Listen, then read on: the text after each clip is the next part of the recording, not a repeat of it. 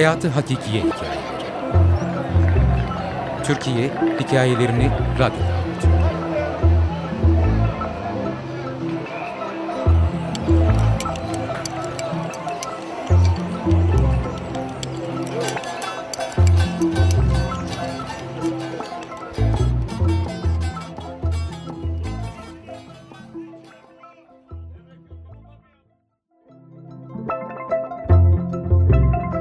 M Her üç ayda bir gelip 15 gün hastanede kalırlardı. Hasta oğul ve refakatçi annesi. 15 günün sonunda rutin tetkiklerini tamamlayarak bir sonraki kontrolde buluşmak üzere hepimizle tek tek helalleşip neşe içinde giderlerdi. Sevmezdim kadını. Kimse sevmezdi. Her yatışlarının sonunda kaldıkları odadan mutlaka bir eşya eksilirdi. Ya bir battaniye, ya bir takım çarşaf, olmadı plastik ördek ya da sürgülerden biri. Empati yapmayın derdi başhemşire. Yapardım. Önyargılı olmayın, duygusal bağ kurmayın hastalarla derdi. Kurardım. Nasıl kurmayacaksın?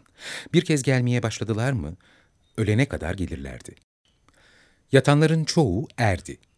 Fakirsen, hastalıklarının çoğu askerde ortaya çıkar.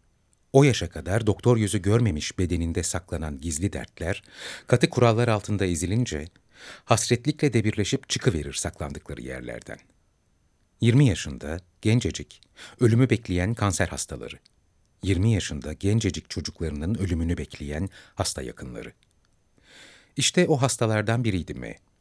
Üç yıldır gelir giderdi. Böbrek tümörü vardı. Son iki kontrolüne kadar her şey yolunda gidiyordu ama altı ay önce yayılma başlamıştı. Kemiklerinde tutulumu vardı. Çok ağrılıydı. Ağrılarına rağmen sessiz, sakin, güler yüzlü bir çocuktu. Başında her daim hazır duran, öldüğünde hemen okunacakmış hissi veren Kur'an'ını okur, odaya girdiğimde masum masum gülerdi. Ne zaman tansiyonunu ölçsem ya da iğne yapsam hemen kalkar abdest alırdı. Yanlış anlama abla, kötü bir niyetim yok. Şafiyim ben. Kadın dokununca abdest gider bizde derdi, gülerdik. M ile bir sorunum yoktu ama annesiyle hiç konuşmak istemezdim. Sürekli siyahlar giyen, gözleri sürmeli, ters bakışlı ve hırsız bir kadındı. Bu defa ne çalacak endişesiyle onlar gitmeden odada ne var ne yok boşaltır ama bir türlü dile getiremezdim.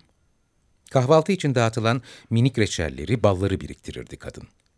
Sonra gecenin bir yarısı kaşıklayarak yerdi. Oğluna da zorla yedirmeye çalışır ama M beni görünce utanır, istemem ana sen ye derdi. Ben yokken yiyor mu diye merak eder, bazen gizlice bakardım. Annesi şifa olsun paşama, ölümü gör ye dedikçe sessizce ağzını açar, kaşık kaşık yerdi. Son altı ayda kötüleşti mi? 15 gün içinde taburcu olmaları gerekirken, iki ay geçmesine rağmen gidememişlerdi. Annesi artık kadrolu personel gibi olmuş, biriktirdiği reçeller, tereyağları, ballar dolabından taşmıştı. Uzun gece nöbetlerinde hastaları dolaşırken, başka hastaların odalarından simsiyah Azrail gibi çıkar, beni karşısında görünce en korkusuz haliyle sakın bir şey sorma bakışı atardı. Korkardım nedense, soramazdım. Şehirde büyümüş köylü bir çocuktum ama böylesine kara, böylesine sürmeli ve iri bir kadın korkutuyordu beni. Yağmurlu bir akşamdı. Bütün hastaları dolaştıktan sonra odama geçip kitap okuma derdindeydim. Başka bir hemşire olmadan nöbet tutmanın tek güzel yanı yalnızlığıydı. Ağır hasta yoksa sabaha kadar istediğim kadar okur, hatta bir iki saat koltuk tepesinde kestirirdim.'' Tam okumayı bırakıp kestirmeye geçtiğim anda çığlık atarak odama geldi. Yarı Arapça, yarı Türkçe feryat ediyordu. Odaya koştum. M tir tir titriyor, ağzından salyalar akıyordu. Altına kaçırmıştı.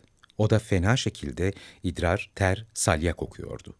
Doktoru aradım, acil canlandırmayı aradım, tansiyonunu kontrol etmeye çalıştım. Bir saatin sonunda sakinleşti. Bulantı ilacı yan etki yapmış, delirium tablosu gelişmişti. Bilinci kapalıydı ama yorgunluktan mı, geçirdiği krize mi bağlı olduğunu anlamanın o an için imkanı yoktu. Yorgunluğumu hafifletmek için bir kahve sigara kardeşliğini daha bitireyim diye balkona çıkmıştım ki annesi yanıma geldi. Üç yıldan beri ilk kez konuşmak istiyordu. Konuşmak istiyorum dememişti ama o sürmeli gözleri konuşmak istiyorum diye yalvarıyordu. Bekle burada dedim. Odaya dönüp bir kahvede ona yapıp geldim. Kahveyi görünce gözlerinin içi güldü. Bedava olsun da değil mi dedim içimden. M ölmesin, yalvarırım hemşire. M ölmesin, ne gerekiyorsa yap deyip koynundan incecik bir altın bilezik çıkardı. Sürekli nemli bir yerde durmaktan altın olmasına rağmen rengi değişmiş, üstüne yatmaktan eğrilmişti. Bunu da çalmış mıdır diye düşünmekten alamadım kendimi.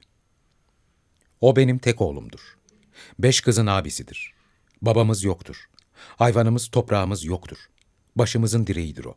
Çobanlık eder, rençberlik eder. Ele muhtaç etmez bizi. Hiç olmadı, mevlitlerde Kur'an okur, bahşiş alır. Biz buradayken muhtar bakar kızlara.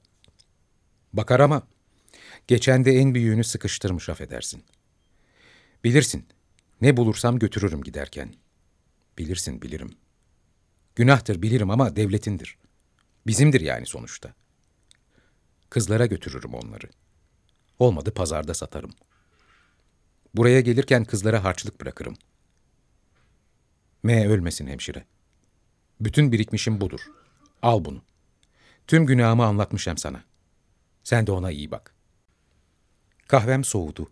İçemedim. Sigaranın izmaritini fırlattım. Bileziği tutan elini ittim usulca. Kendimden utandım. Düşündüklerimden. O hem ağladı, hem anlattı, hem kahvesini içti. Sabaha karşı öldü M. Hiçbir çabaya cevap vermedi. Son bir bakmadı. Ne anasına ne bana. Akşamdan kapadığı gözlerini bir daha açmadı. M'nin öldüğünü anladığı anda iki elini yumruk yapıp ağzına sokarak kapıya koştu annesi. O acılı anında çığlığını yumruğuyla boğarak koştu. Kocaman siyah bir hayalet koridoru kaplayarak kaçıyordu sanki. Klinik kapısından dışarı çıktığı anda koy verdiği çığlığın bir tarifi yok. Kendini yere attı. Yağmur yağıyordu. Ben M'yi ölüm yatağında bırakıp kliniğin kapısında karma karışık duygularla öylece annesine bakıyordum. 27 yaşındaydım.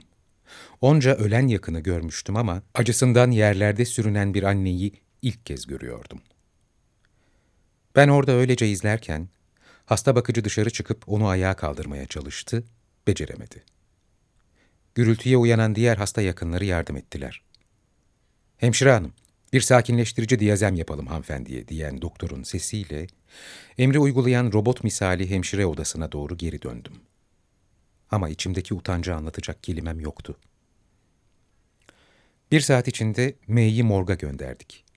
Annesi ilaçla uyuşmuş bir halde, üstü başı çamur içinde, onun yatağında yatıyordu.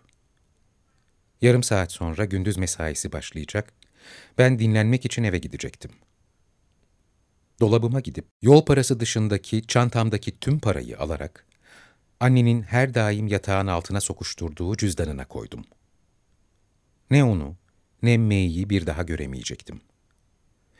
Cüzdana koyduğum para, duyduğum utancın ve vicdan azabının binde birini bile karşılamıyordu. Hissettiklerim için ölesiye utanıyordum.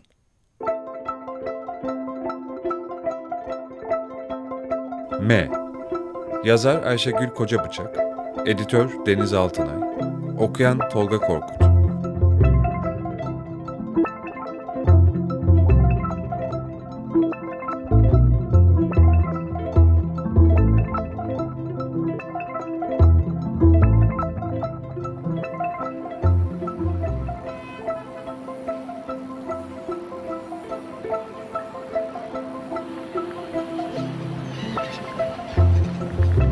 Hayatı Hakikiye Hikayeleri Türkiye Hikayelerini Radyo'da